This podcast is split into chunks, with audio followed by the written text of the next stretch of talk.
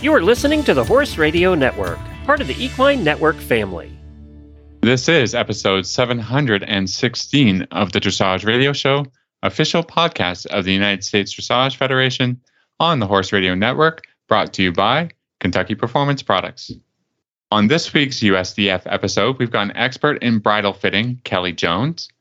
And then Jody Kelly is back to give advice about planning to ride in your first international competition.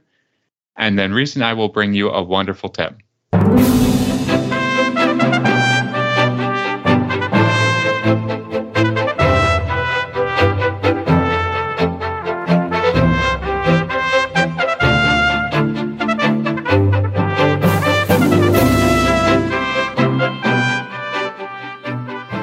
This is Reese Koffler Stanfield from Georgetown, Kentucky. And this is Philip Parkes from Rockwood, Ontario, and you're listening to the Dressage Radio Show. Hi, Phil. How are you? Um, doing. I'm doing great actually. Uh, we're, we're full into summer now, so that's uh, thirty. You know, bare minimum is 30 degrees Celsius, which is good. Yeah, it's I don't much know what warmer. I just. I was going to say what that is in Fahrenheit, but I I don't even know. I think it's. I have to Google it. Something. No, that's too much. Yeah. I'll, No, I love it. I just yeah, I love it. all. yeah. Then you're not grumpy Phil because everybody knows grumpy Phil. when the summer's over, that's the guy who comes. Oh, and, yeah, we don't like that guy. yeah, he's yeah, horrible. he gets so grumpy. Yeah, so that's actually you're not wrong. It's 86 degrees Fahrenheit. I mean, that's that's solid work it's there. getting sir. there. Yeah, it's getting Yeah, there. Anyways, That that, is getting there. That that's about as as warm as we get for any Yeah, kind of that's length it. of time. You're Yeah. you're sweating. It is it is going to be in the 90s here. And, and we had a really we had a very cool May. So we've all kind of like cooled off and now I'm like, "Whoa, to the last 2 days it was pretty hot." I was like I think also like right around the same temperature and we were all like, "We're sweating. Like this is we're hot now." So, yeah. Yeah, but it, it's also same. Like it's full summer. It's beautiful here.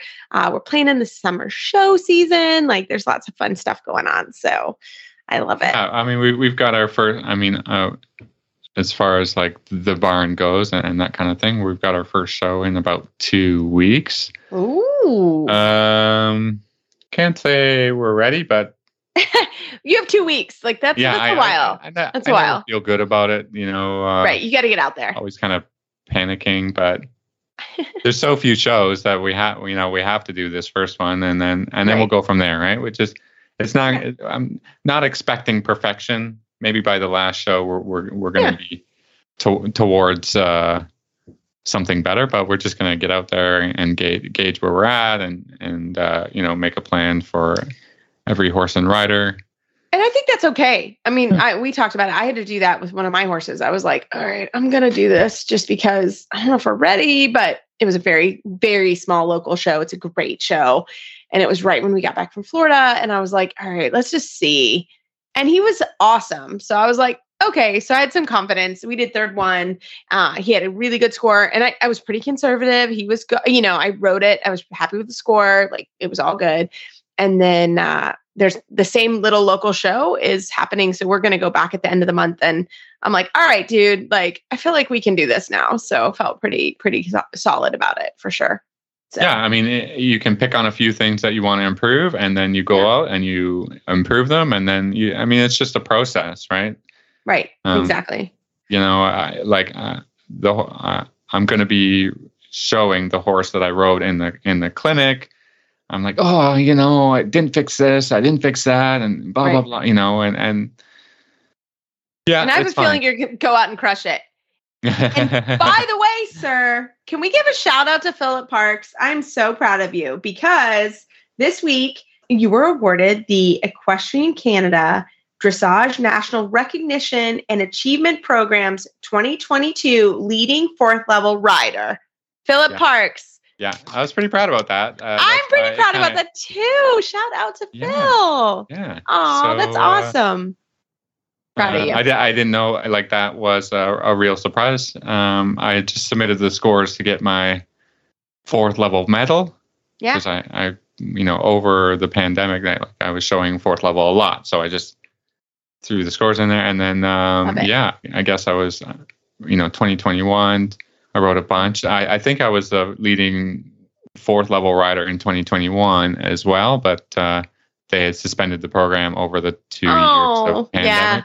Yeah. Yeah, I mean, yeah, it's fair, right? And yeah, then, uh, fair. oh, but yes, fair. yeah, um, and then, uh, yeah, 2022, Canada's leading fourth level rider. Congratulations. That's fantastic. That Yeah, is amazing. Proud of you. Yay. Yeah. I love that. Well, and again, we have a, a show of shout outs. We just love them and keep them coming now that there's show season going on or not. It's okay. We, eh, you know, sometimes, eh, you know, obviously you get recognition from going to competitions, but when, when I have riders that say they don't show, I tell them not a problem. Like there's, there's a lot of respect in my opinion, if, if your goal is to ride well. So uh, I try to do that every day and respect anybody who says, oh, I don't really show, but I want to ride well. So uh, we give recognition to obviously to to great riding and competition, but there's also a lot of recognition to riding well. So, but Phil, congratulations, my friend. I'm very proud of you. and we have we have a great show today, don't we? Yeah, I mean, right after this commercial break, we're going to be talking bridles with Kelly Jones. This Nutrition Minute is brought to you by Kentucky Performance Products, the company that simplifies your search for research proven nutritional supplements at kppusa.com. Did you know that easy keepers and horses on restricted diets are often at risk for vitamin and mineral deficiencies? Most easy keepers are maintained on hay, and some get a few handfuls of grain a day, and most of these horses get little to no green grass. Diets that don't include significant levels of green grass or recommended amounts of fortified concentrates just don't supply enough vitamins and minerals. Many horse folks don't realize that hay alone, even high quality green hay, is not an adequate source of many vitamins. For example, when grass is cut and dried for hay, the vitamins quickly lose their potency. 70% of the vitamin E found in grass is lost in the first week after it is cut for hay. One way to ensure that your special needs horse is getting all the vitamins and minerals he needs is to add a vitamin and mineral supplement to his diet. A well balanced supplement will provide the nutrients your horse requires without adding unwanted calories, starches, and sugars. Microphase, made by Kentucky Performance Products, is a vitamin and trace mineral supplement that bridges the gap in your feeding program. With Microphase, your horse receives adequate and balanced vitamin and mineral nutrition without unwanted calories or other ingredients. The minerals in microphase have been chelated, a process that protects minerals during digestion and increases their absorption in the intestine. Microphase provides vitamins such as vitamin E in a natural form so your horse receives optimal results from this supplement. This nutritional minute has been brought to you by Kentucky Performance Products. You can find all of their terrific products at kppusa.com.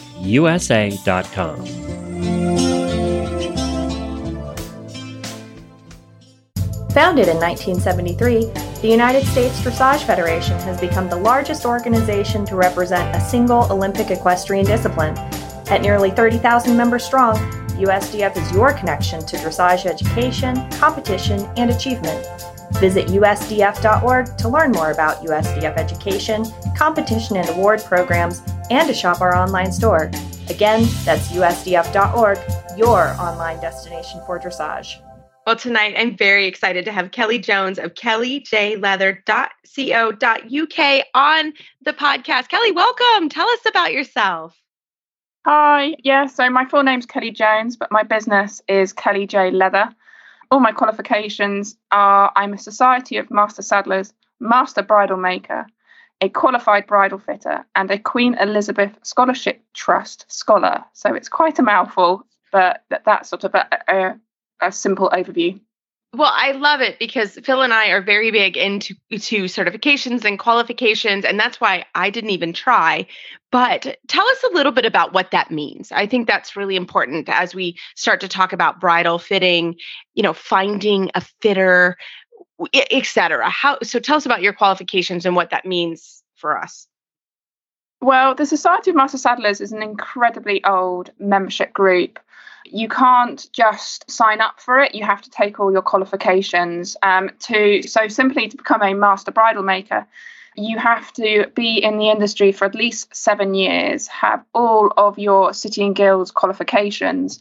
You will also have to have at the national saddlery competition every year, you have to get a, a certain percentage over a certain amount of years. So they're called premium, so it's over 80%, so just like a, almost a dressage test. And you also will get peer reviewed as well before you can actually apply to be a master or a master saddler, bridle maker, or harness maker. So I'm a master bridle maker, so I totally specialize in bespoke bridles.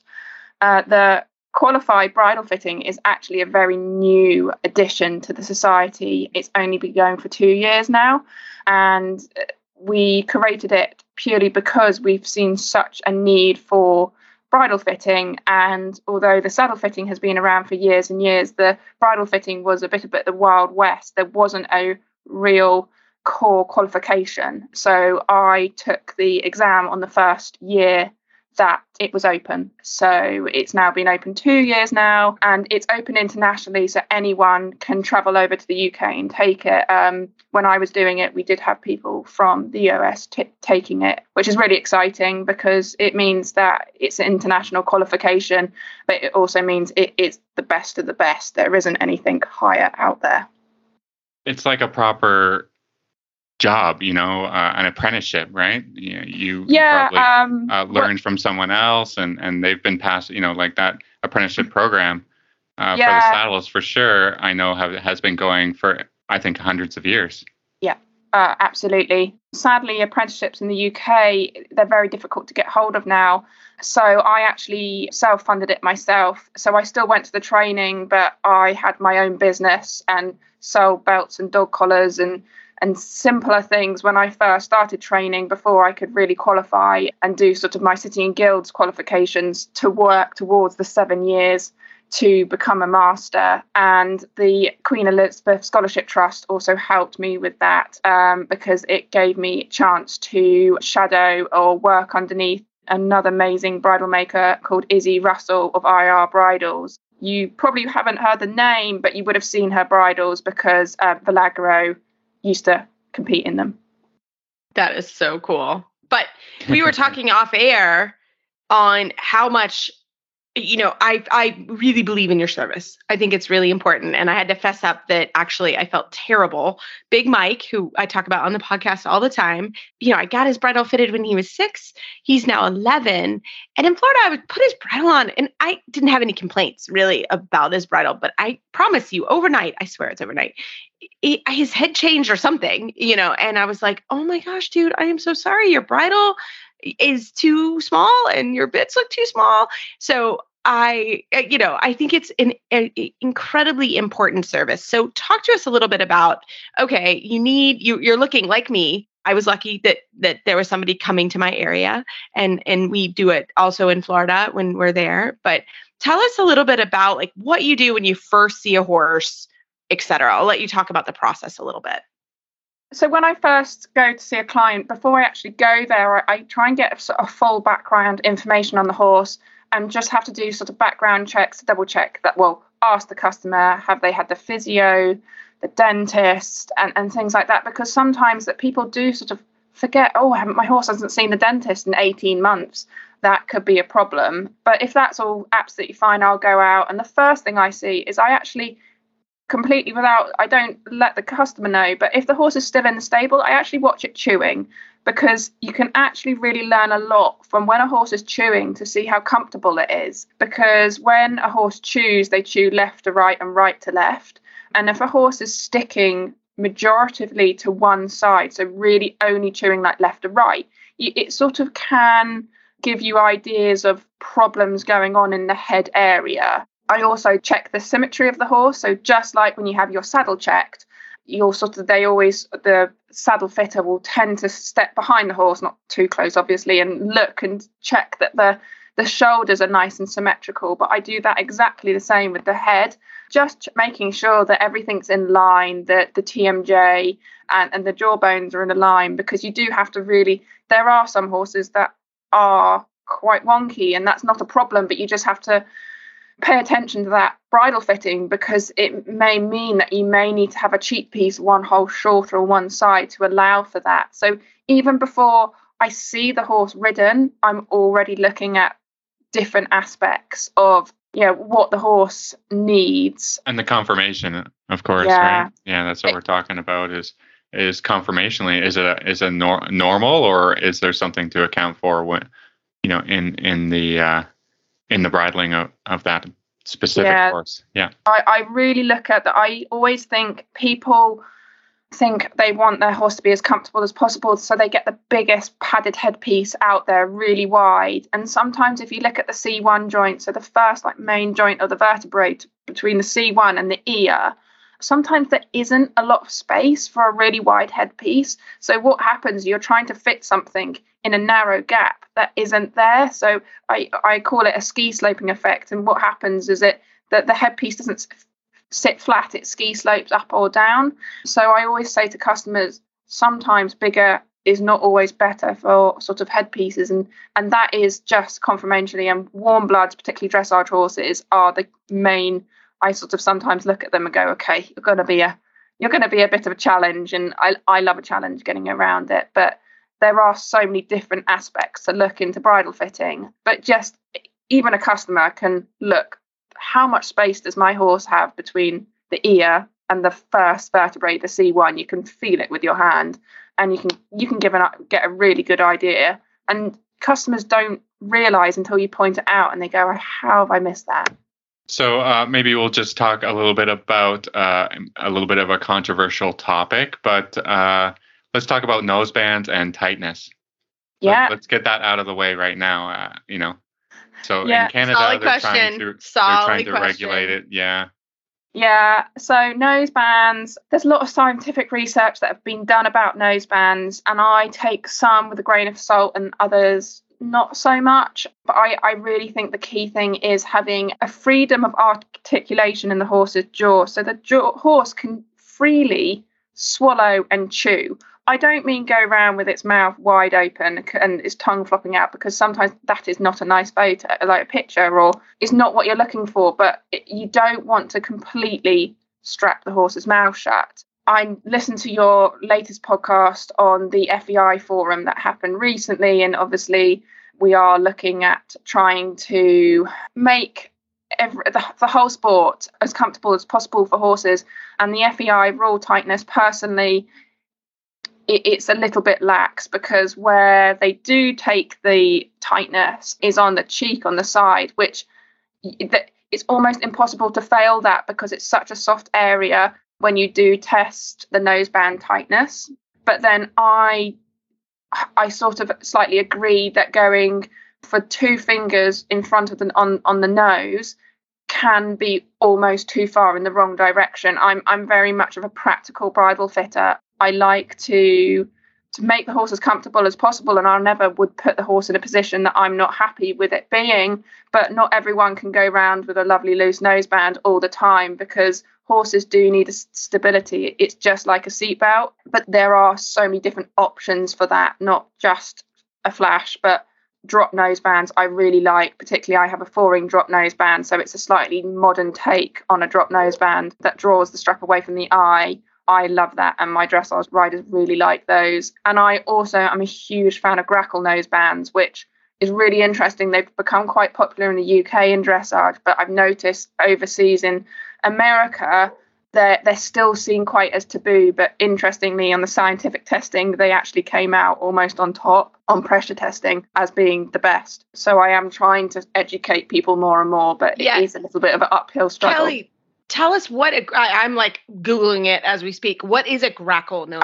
Oh, sorry, that's um, not normal. It's a cross Yeah. nose band. I always forget that it's cross nose band in America. Would it call it a figure eight? Yeah, yeah, figure Okay. eight or cross. So we Um, can't. that's not legal in dressage, I don't think, here ah, in the US. okay. So But it we- is an eventing, but I I, uh, I would have to check the rules, everyone. But I'm not sure that's actually legal in the US, unfortunately, in dressage. I um, have to look it up. It's legal for British dressage over here, and you're allowed to use it in uh, the FEI young horse tests, but obviously not super high up in FEI. From what I've seen, you may be able to use. I definitely know you're not allowed to use it for FEI and young horse tests in the US, but I'm not about sure about the USEF. Yeah, I'm not too sure. The FEI, yeah.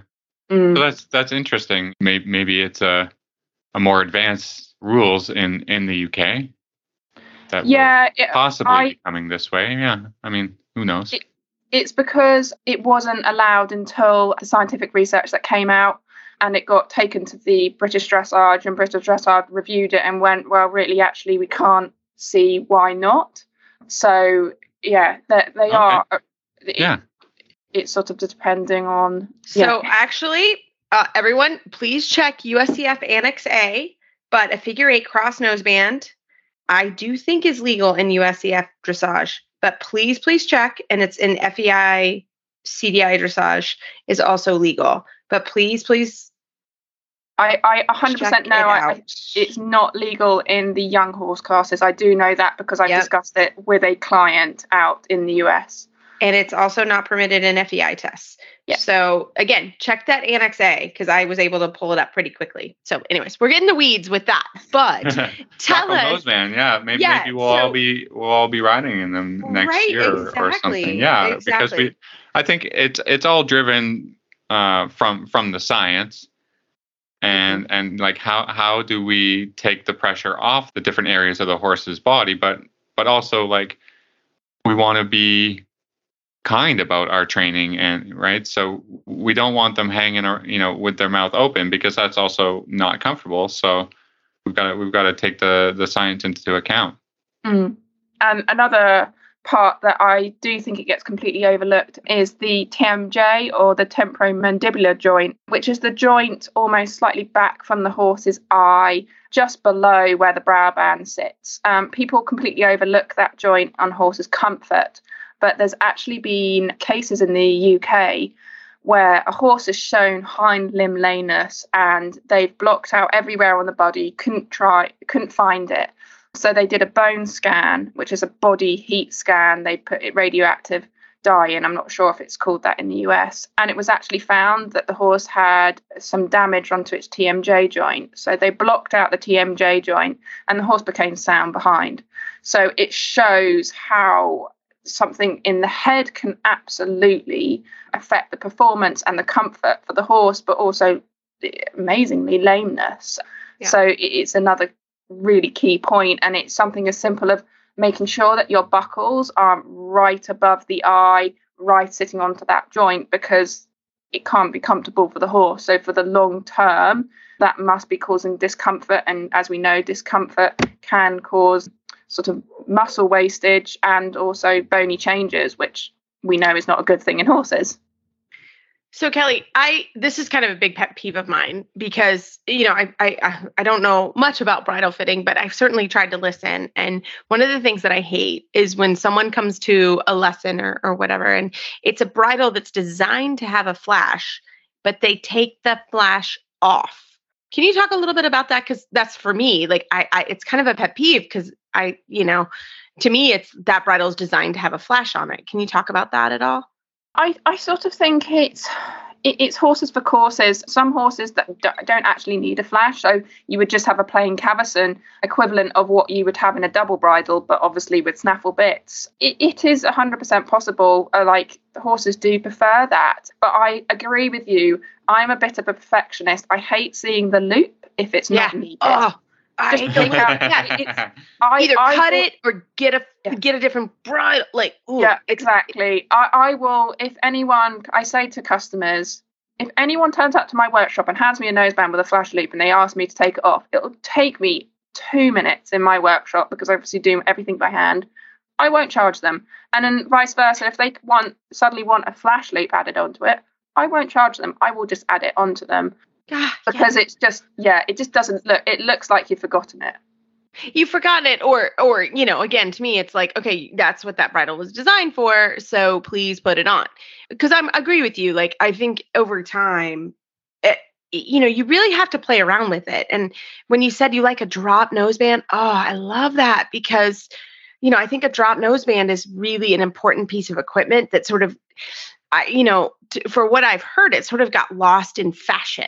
It became mm. more fashionable to have, a, a crank noseband mm-hmm. versus a drop noseband. And oh, I, you know, sometimes I put that on horses and they love it. I mean, Yeah. sometimes it doesn't work. You you kind of have to play around with the bridle fitting, right? You can't. It's Yeah. not just one size fits all. Literally. Exactly. And so when I go out to see a customer and they want a ridden assessment, I will bring, I have a, box of everything and I will bring that and we will play around with everything. And it's usually, I just, I can usually get a rough idea. And, but horses like to prove me wrong. But I usually put on a noseband and straight away we go, yes, that's it. But drop nosebands, I think, became quite out of fashion because they are can be actually really tricky to fit sometimes because Mhm. they Sure. sometimes pinch the bit and sometimes they sit too close to the eye and that's sort of my thinking around the four ring drop nose band which i didn't design but it's been around for years. It's just in recent years it became competition legal because another another major manufacturer started making it although it, yeah they they they didn't steal the idea. It was sort of open knowledge but it meant that it became competition legal which is great. But with my four ring it drink brings the strap away from the eye and it's also got two padded jaw straps so it just adds a little bit of extra stability and horses absolutely love that i i do always like to try horses in it because i've only found one horse that absolutely detests it and funny enough it's my own personal horse of Um, course. Of course it is. Yeah. so yeah he he he was in a, a grackle for five years but i've now just moved him over to a double bridle and he absolutely adores it so and it's completely changed him so that's great and i've got to him to the level that i can compete in a double bridle now so Yeah. um yeah it was sort of i was on the on the sort of not wanting to quite step up yet tried the double bridle on and then my instructor was like you're not allowed to go back now yeah. Now Okay. you now you've done it. yeah. yeah. Which Yeah, is and good. The, ho- and 'cause- the horse enjoys it, right? Or the Yeah. horse likes it better than you know what you were riding him in, and Mm-hmm. Mhm. and that that can be the case. I mean, every single horse is a unique individual, and some really like the the double bridle, and some really hate the double bridle. But Mhm. you know, at least through the rules, we, we're being given a lot of a lot more options, and Mhm. you know, just just rules committees. That's a shout out to uh, Reese, right? Like Yeah. everything's about you know being nice to the horse. So Mhm. we don't have to conform the horse to our aids or to you know to the equipment. It's more about you know being generous and and uh, and saying eh, that's fine as long as you know as long as you're sticking to the dressage standards. You know Yeah. what's what difference does it make, right? Yeah, no, well, there's been a lot of talk of trying to allow snaffle bridles to be used in Grand Prix FEI tests. And there's sort of lots of pros and cons about that because obviously every horse is different. And it is, I completely understand it is really trick, tricky for someone who has got a really talented horse, but maybe doesn't have the mouth, mouth is just too small to take double bridle bits and it's just not comfortable. I can completely understand that, but then I sort of also go on the thought of it is another level riding your horse in a double bridle and showing harmony Mm. between horse and rider, and because you don't have like the flash the, to hold the mouth shut so much, it does sort of expose any weaknesses. So it, it's sort of yeah. I'm I'm going off Yeah. tangent, but it's no, sort of- I I, there's I feel your tangent, girl. I feel your tangent because I think that's like one of the biggest things is that's historically oh what's been sort of required, right? Mm. And yes, it is important. I mean, I- I am lucky that both my FEI horses go also in snaffles and they go quite well in them. But Mhm. I have also had some horses in the past that I couldn't ride them in a snaffle. I could not ride them, and they were successful horses, but they were too strong or whatever, you know. And it just it was it was more of a fight than it was a good thing, you know. I, I've never had a horse that I haven't been able to transition to a double, but eh, you know, again, I yeah, it's it's that's a debate. That's a that's a Mm. Uh, sit around a fire and we could all really, really debate that Yeah. with some wine. Yeah, You know, that's it- a debate for everybody. Yeah. It's particularly on people that compete in less traditional breeds. Right. So yeah, if like like Arab sometimes, and my boy's three quarters thoroughbred, but luckily he's actually got quite a lot of space in his mouth. But some Oh, thoroughbreds. easy and, girl. I'm in Kentucky. That's all we have here. oh yeah. Well, actually, my my boy's great great granddad is Secretariat, so oh, he yes. He is a US horse. Um, Yes, bred in the UK, but now he's got yeah, he's got this need for speed running through his veins. Hence why the double bridle helps. Yeah, it helps, right? Absolutely, absolutely. And thankfully, I mean, that, that's also another discussion, right? We are just talking about bridles. We haven't even discussed bits, and I think that's really important to make sure. And and, and they're two different discussions, right? It has to be the bridle that fits, and then then you have to transition to bits, and that's a different discussion, right? Yeah.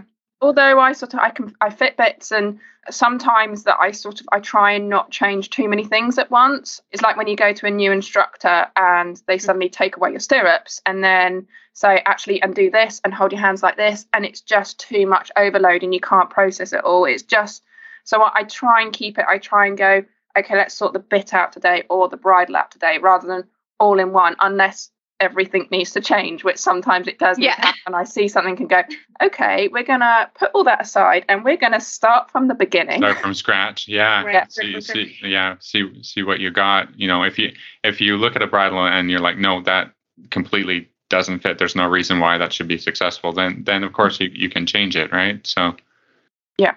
And let me ask you a question because this is for me, and, and I, I fessed up right before we came on the air, and on how you know I hadn't fitted uh, done a fitting on on Big Mike uh, since well, five years. You know, I was like cruising along, everything was fine, and then I swear one day I was like, dude, your head changed. So how how often do you think a, a bridle and bit fitting should happen? Again, it happens from the horse to horse, and it, it's it's really difficult to say. I would say, especially with young horses, three, four, five year olds, at least every year, um, because their teeth are changing, their head is changing, and stallions, I find they just don't stop. It, it's quite amazing. They just sort of the muscle grows from everywhere. I probably find sort of with older horses, it depends on the work level, but I, I'm sort of I'm always an open book with my clients that I, I never sort of say, even if it's just they just send me a quick photo and go, I'm not sure about this. Even if I made them their bridle six years ago, I would look at it for free and go, actually, I think you need this adjusting or actually I'd like to come out to see you. But it, it is it is interesting and it's because there's so many muscles in the horse's head and the neck which can really affect the bridle fit. And as I said, like I've gone out to a customer who just said, "Oh, I'm I'm just not sure about something." And I, I did a, a few sort of feelings, and I said, "I think there's something going on here. I'm not comfortable." Um, and I said, "I'll fit the bridle, but could you get your dentist out?" And then two weeks later, the um, client called me back, and she went, "Yeah, we had a fractured te- tooth, a Oh. very new fractured tooth, but." You were definitely right, thinking that there was something wrong, and I could just tell that the horse's asymmetry just changed a little bit in the TMJ, and it's hard to pinpoint what had changed. But I saw the horse and went, "There's something different here. I'm not sure." And because I'm not a dentist, I'm not a vet. I just refer them on to. And yeah, the, the lady just said, "Look, there was a fractured tooth, and we would not have known about it if you hadn't picked it up." Yeah. No, I think that that's great. And how often do you recommend people to get the the dentist out? definitely every six months on young Yeah. horses. To be honest, I would I would say I, I do my horse every six months and he's 11 just because they can catch any minor changes like you don't know when a tooth's going to fracture or you can even just if they're slightly unaligned they can start wearing their teeth down and your dentist can pick it up really quickly. And i also think it's huge communication between your dentist your physio and your vet because my physio can pick up something and go i'm not too sure about this tmj it feels a bit tight and then they'll speak to the dentist and the dentist will go actually no i noticed that his teeth are worn slightly differently. So it is a group effect and i also so much i have physios contacting me saying i've got this client. This is what i'm finding. I've had a, a client who had a horse with quite severe tmj problems and i fitted the bridle and it was all great and then i just got this unknown number call me and the physio call, called me up and he was like what have you done to this horse and i thought oh my god what have i done have i broken it and then they were like, it's the first time in six years I've managed to do a poll and TMJ release on this horse that wasn't sedated. I've never been able to do it before. And the only thing they've Wow. changed is moving on to one of your bridles. So it can really change, but it's it's sort of a group effort between everyone, even your instructor. Yeah. Yeah. It's sort of because we as an everyday horse owner, you do don't you miss things. You miss subtle things if you don't see because you see Oh, we all do. day. Even if you're a professional rider. I mean, I miss my horses, my top horse's bit was too tight. You know, I was like, whoa, you know, like, I mean, I'm, I, I was like, oh my gosh, you know, whoa, dude, sorry. So I felt terrible, you know, so we fixed it and it's good now. And he likes his new bits and it's all and bridle and he needed a new, a bigger brow band. You know, yeah. Oh, that, like, that is yeah. my yeah. key thing of as I was talking about the TMJ if your brow band's too small, you'll pull mm-hmm. the headpiece onto ear, but also onto the TMJ. So yeah, yeah, big big brow band. Nothing too flappy because I hate flapping, especially in yeah. front of judge. Oh, but yeah, no, um, too, but I always say to customers the simplest way of checking a brow band fit is placing your hand flat on your horse's head and starting at the nose and running all the way up to the brow band. And if your hand can pass underneath the brow band without like really tugging the brow band, it can just smoothly pass underneath. It's fine. If you sort of can't you, you feel like you're you're actually having to pull the headpiece forward to get your hand underneath it. It's too tight and mm. it's such a simple way of testing and people sort of completely overlook it. And some bridles like not naming names uh, like Micklem I think Micklem is a great bridle but their brow bands are always too small. Yeah yeah no for sure. Well thank you so much for for all of this. This is we could keep you on for hours. It's fascinating. I think we all are just kind of really getting into uh, you know bridle fitting and bit fitting I, and, and i think it's for every horse too. I don't care if you have a fancy horse or not. If you ride that horse he deserves or she deserves uh, mm-hmm. you know a fitting if you if you can do it. It's, so, it just needs to be seen just the same as saddles. You would never ride a horse without fitting a saddle and it just needs to be seen in the same light because it can enhance the the performance and the comfort just as much or even more. Yeah yeah, I love it. Well, Kelly, how can we find more information on you online? So I'm on everything: Instagram, Facebook, uh, even TikTok.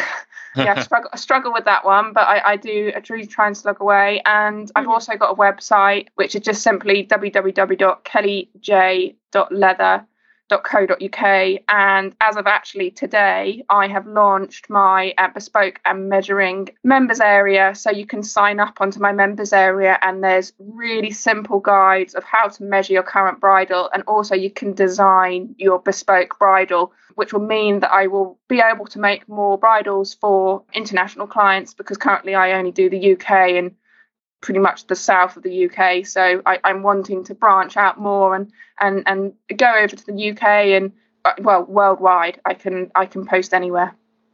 That's awesome. Well, thank you for coming on the show. This has been great. Yeah, no, thank you for having me. And yeah, I uh, look forward to listening to more of your podcasts. Absolutely. We'd love to have you back on again, too. Perfect. Thank you. Train with top hunter, jumper, and eventing professionals anytime, anywhere with Practical Horseman on demand.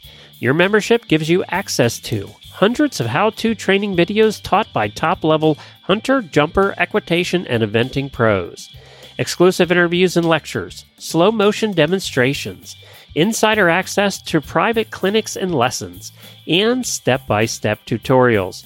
New content is always being rolled out, so there are always new videos available on the topics important to you.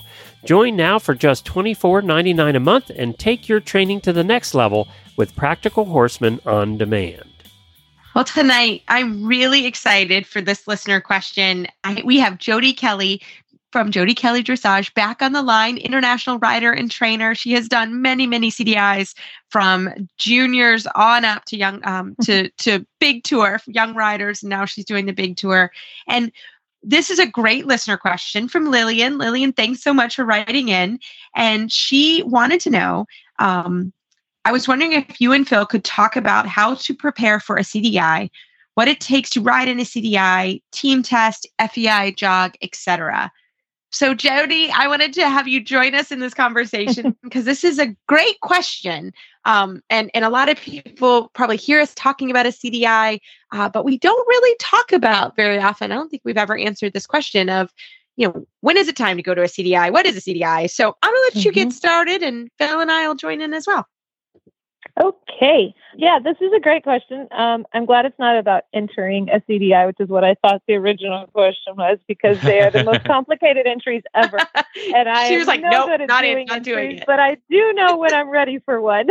um, yes, you do. So that, that question I can't answer. Um, I I have done several CDIs up through the years, and um, for me, the the CDIs are the the place where you go to show off what you what you think you can do consistently. Now we all know that things always go wrong in the ring, but for me, when I feel like I'm ready for a CDI, I've already done it multiple times on the national side. I've tested tested all the buttons, um, ridden without a whip. I think that's a big kicker that um, not everybody always thinks about. Anybody that's that's seasoned in the CDI ring certainly does, but um, you cannot use a whip in the ring. So for me, for preparing for one, um, I, I'm I'm all out of all the young rider things. So for me, it's the small tour, the big tour. If I have an up and coming horse that I plan to do the small tour with, I usually start them in the national side at the Prix St. George.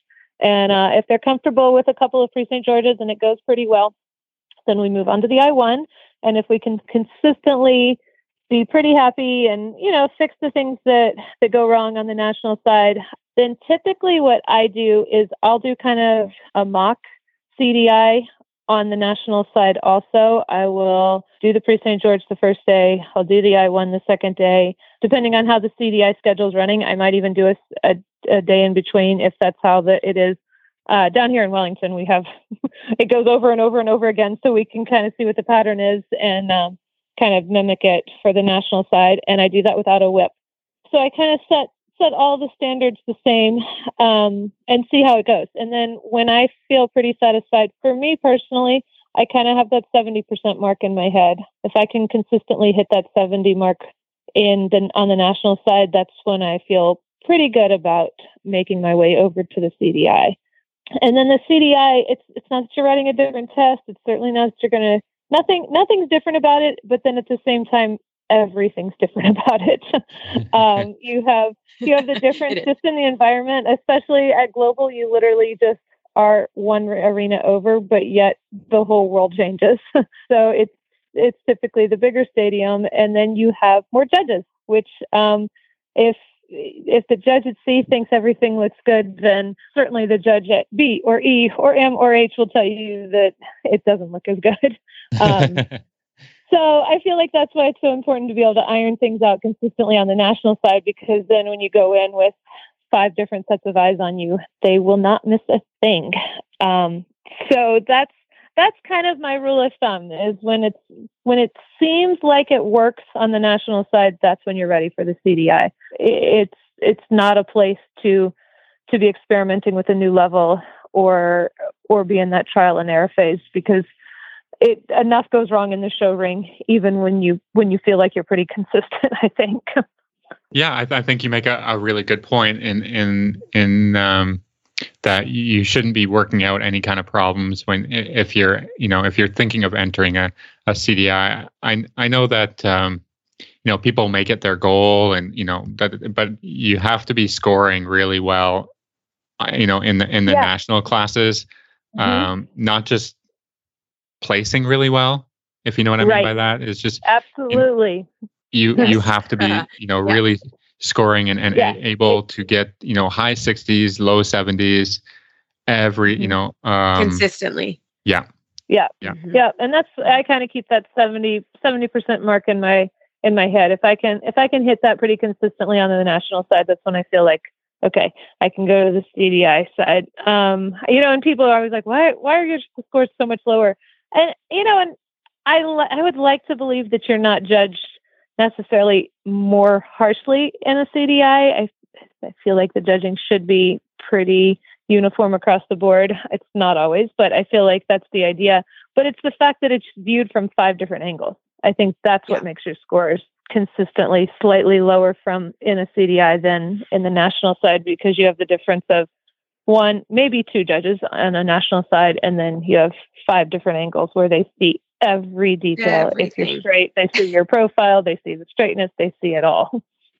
Something that looks great from the front might not look so good from the side, and then vice versa. Yeah. So. yeah. And you have to be ready for that right i mean you have to be ready yeah. when you go in in there you know and, and here at global there's also um the vip tent so mm-hmm. that gets a lot of horses and i mean riders not speaking from a friend, mm-hmm. speaking for myself, you know, oh, we right. had waiters drop trays and, oh, and yeah. the horses sad. And I mean, there's just, it's so, it's a very different environment as well. Yeah. And you do school in there. You can go in there and, um, mm-hmm. but there's the tent's not full. when it's Right. full, it's and the silverware is not clanging and yeah. Eh, you know and it's not to say that once you can consistently do it on the national side you can just drop it right over onto the cdi side and it'll be the same either you know and that's sometimes there are kinks that do need to be worked out in the cdis i i personally had that happen with um with my last grand prix horse. I was consistently in the low to mid 70s on the national side and without a whip all good very confident. He was he was great. And he would consistently went into the stadium. He was like a turtle and would just like Yeah. suck back into his shell every time. He would just get in that environment, and I I could kick him around the Grand Prix, but he didn't he didn't take me. And I'd go back to the national side, and he'd be like, "All right, let's go," and off we go. Seventy four percent, seventy five percent. We'd go back to the CDI, and he'd like be a little turtle back in his shell. And so it took a lot of a lot of and we schooled in it and we schooled in it and we schooled in it but there were always other horses you know when schooling's Yeah. open it's open for everybody and he would go in there by himself and i would just feel him like his neck would just recoil and i actually figured out with him um the best approach was that i walked into the stadium which is never my go-to like i'm usually pretty bold in my entrance and like go in big powerful like give him the confidence of like and um and i figured it out with him actually from watching isabel I watched Isabel at something, and it's interesting because she changes the way she comes in. I've seen her come in at the posting trot. I've seen her come in like at a hand gallop. She has kind of entered big stadiums in so many different ways on different horses. And I was watching her. I don't know. It was some. It was something, and she walked into the stadium, and very, very quietly, like walked around and just like there was no buildup of power. There was no nothing, but just very delicately and I thought, hmm, okay. And I let I let the source walk in, and we just tiptoed past the judges, and like gave him a second to take it all in, and we took it down center line. But so there's there is that element of of having to work those kinks out, and and I never had had to do that at the national on the national side where it's a little bit more low key. We could go trotting right in or canter right in and go around nice bold. He was very confident. So um, so that atmosphere definitely does get taken into effect, and sometimes you have to be able to. But because of that you have that environmental change, then then I feel like the movements need to be more consistent and more steady. That's all the more reason to to know that the movements work, so that that's not an added element of question marks. you know. No, it's so true. And we haven't talked about you will need a passport when you Oh, compete. Yep, that's just Yep. something to talk about. You have to, and that depends on what federation and and our, this uh, particular listener is Canadian, so um, you have to work with. uh, Phil can help you with that. I can't. Uh, on the U.S. side, you go through U.S. Equestrian, so it depends on your federation. It depends on how you're doing and what the regulations are for your country uh, on what CDIs you can enter. Sometimes you can't just Mhm. enter a CDI. Uh, it really depends. Now, I think the U.S. is actually cracking down a little bit on that as well. Like you just can't go in there. You have to, to hit some hit some markers, and they're high high sixties yep. basically. Mm-hmm. Um, kind of yeah, what we're talking from about the there. national side, I think, right? You have to do Yep, a that's right. certain number of things on the national side. Yep. Yeah, and then I think the stabling, that's a that's something that's Yep. very different for somebody doing their first CDI. Once is that that typically you have to get to the show at a certain time. There's like a check-in time to the show. You don't get to just kind of wander up whenever you're ready. Um, there's Yep. a check-in time, and then once you go through the jog, that your horse is in the FEI stabling, which is fenced and secured, and um, and you don't get to you don't get to come and go like you normally would at a regular show. So Yep. um, there's Yep. a lot of a lot of different factors that Yep, come into procedural play when stuff. you, when you do the CDI. Yeah, Yeah, you have to read a lot. um, you know, yeah. once you do it, a lot of rules, and it varies Yep. from show to show. But the, there's there's a lot of them, and you you need yeah you have to pay attention to. Yep. Because they're And you all have to a start little logging- tiny bit different. Yep, and you have to log your horse's temperature now. There's an app you have Mhm. to have um, where Yep. you have to be logging your horse's temperatures as you go through, uh, and you have to log them during the day when you're in. I I uh, can't remember. Is it two or three days prior to Mhm. check in? And they're gonna Mhm. check. Like they don't mess around. Yes. Like if you don't They have mess that, you don't get to do it. Um, Right. They don't play with that at all um, because it's it's too it's too dangerous for them and uh, with viruses going around and um, Yep, I was exactly. you know last year last two years with COVID that was a challenge. You really had to stay up on the up what was going on. Mhm. Um, Yeah. and then for the jog, you, you need to practice that as well. Not Yeah. only does your passport have to be updated, but you have to practice the jog. You, you don't want to just go in there and have your horse. Your horse actually has to Clamor. trot when you take off running. They- Yeah, yeah. I was just going to say that on the you have to bring a, a snaffle bridle with you. Yep. Yes. have a That's one of the sample things bridle. that people That's like. so Oh, I ju- uh, just jog. 'em." No, you can't jog them in, in the double No. bridle. You have Well, to jog and the- in a snaffle. Yeah. Yep. And then the flip side of that is that you have to compete in a double in a CDI. Yeah. Yep. And so As of right now, yes. element.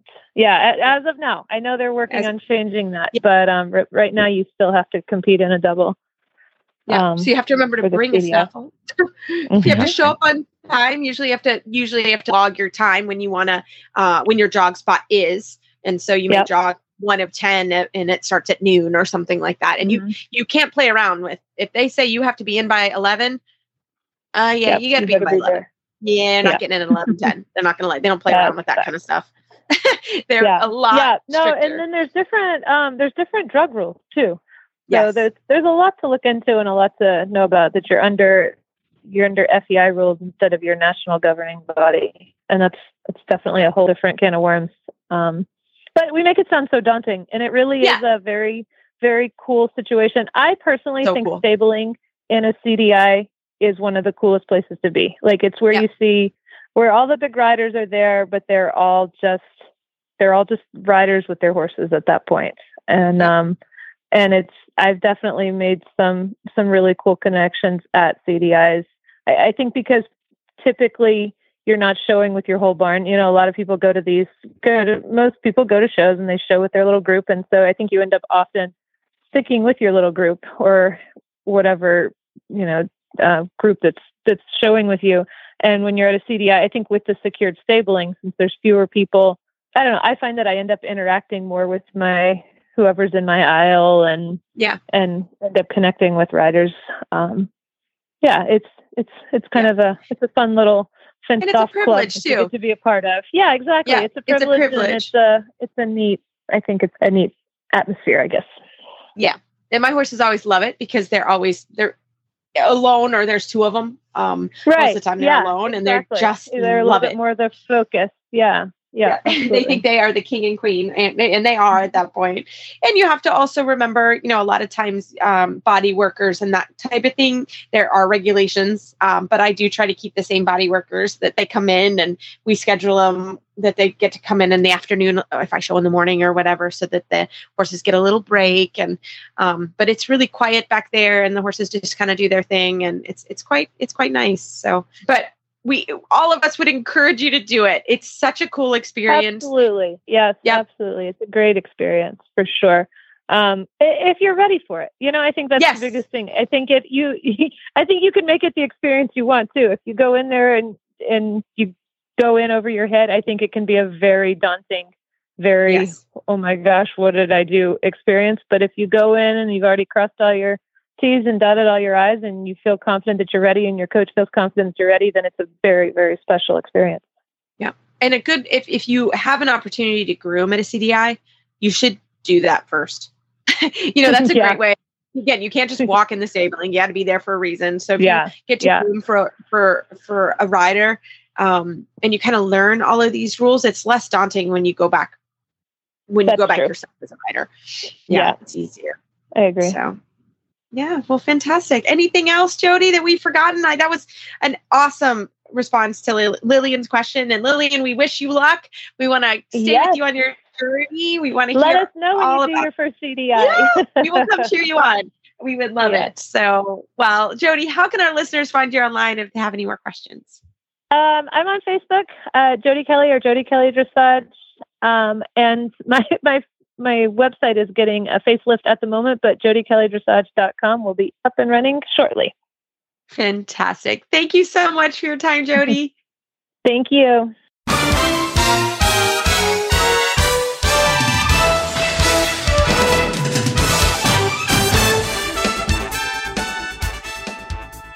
Well, Phil, as I was scrolling through Facebook, I saw a great post from Ashley Rand Torres of Art Dressage. She's been on the show many times uh, and she's a, a dear friend of mine. But I wanted you to take time and just read this post for me as the trainer tip because I think everyone's going to enjoy it. Okay, well let me uh, let me just get this going, and then we can talk about you know what we think about it afterwards, and uh, yeah, because I mean, uh, Ashley, great person, great horse person. She's uh, written this. She's obviously, you know, really intelligent and um, and kind of summed up the the whole experience of of how to, you know, of being in the middle of uh, of the dressage world. Yeah. Okay, here we go. Behind the scenes of striving for perfection. In the spotlight of competition arenas, riders present polished performances that showcase their hours of practice and tireless efforts. But what you may not see is the countless hours of training, the setbacks, and the quiet battles that shape their journey. Dressage demands an exceptional level of skill, precision, and partnership between horse and rider. Achieving that level of harmony is an ongoing process that requires unwavering commitment. Behind every impeccable ride, there are countless moments of self doubt, frustration, and even tears. Riders face the pressure of constantly pushing their limits, refining their techniques, and developing a deep bond with their equine partners. The journey towards mastery is paved with setbacks, missteps, and disappointments. It takes unwavering determination and resilience to overcome these hurdles and continue striving for excellence. What makes the dressage industry particularly challenging is the pursuit of perfection. Riders strive for that elusive moment where horse and rider move as one, seemingly effortlessly. But achieving this level of synchronization is an arduous task. Countless hours are spent practicing transitions, perfecting movements, and honing the rider's seat and aids.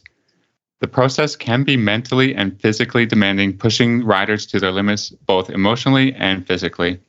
The external image portrayed by successful dressage riders often emphasizes their achievements, leaving little room to discuss the struggles and losses along the way. But it's essential to remember that no rider is exempt from setbacks and failures. Even the most accomplished equestrians face their fair share of challenges. Behind the scenes, they fight battles against self doubt, setbacks, and moments of vulnerability. By acknowledging the hidden struggles within the dressage industry, we can foster a more compassionate and supportive community. Sharing stories of resilience and perseverance can inspire others to keep going despite the hardships they may encounter. Behind every victory are untold stories of struggle, persistence, and personal growth. So, the next time you witness a breathtaking dressage performance, remember that behind that moment lies a journey of dedication and determination. Let us celebrate not only the victories, but also the countless efforts, sacrifices, and unseen battles that shape the world of dressage. Let us support one another, recognizing that even in the pursuit of greatness, we all face challenges along the way.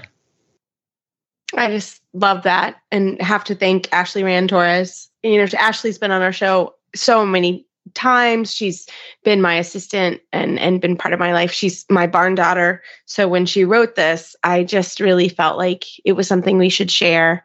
And um, I hope everyone enjoys it. And if you need to, well, yeah, to- I, I think you know bef- before you you know we sign off or or anything about I mean, like like that's what we're trying to encapsulate with our with our show. I think that puts yeah. it into words. You know what how we feel about uh, dressage. It's a struggle for everyone, you know, and and the the few people that we've had on that have you know won Olympic gold medals that it's it's difficult. It's it's really really difficult, and uh, not only do you have to be you know strong mentally, physically, physically, and and show up every day, but yeah, there's a lot of there's a lot of luck. You know, every, every big name rider we we talk to say, oh well, you know, can pinpoint you know certain things that say, oh, you know, I got like I worked hard, which when the opportunities come up, I was able to take advantage of, of them. It, it's not that you know nobody gets gets to the top without you know putting in a lot of uh, important work, and so this encapsulates our sentiment that that we're trying to get across. You know. Yeah, and everybody's Olympics is different. you know, I mean, everyone is uh, working towards something and has different challenges and you know, um, Sometimes a 63% is uh, is literally like winning the Olympics.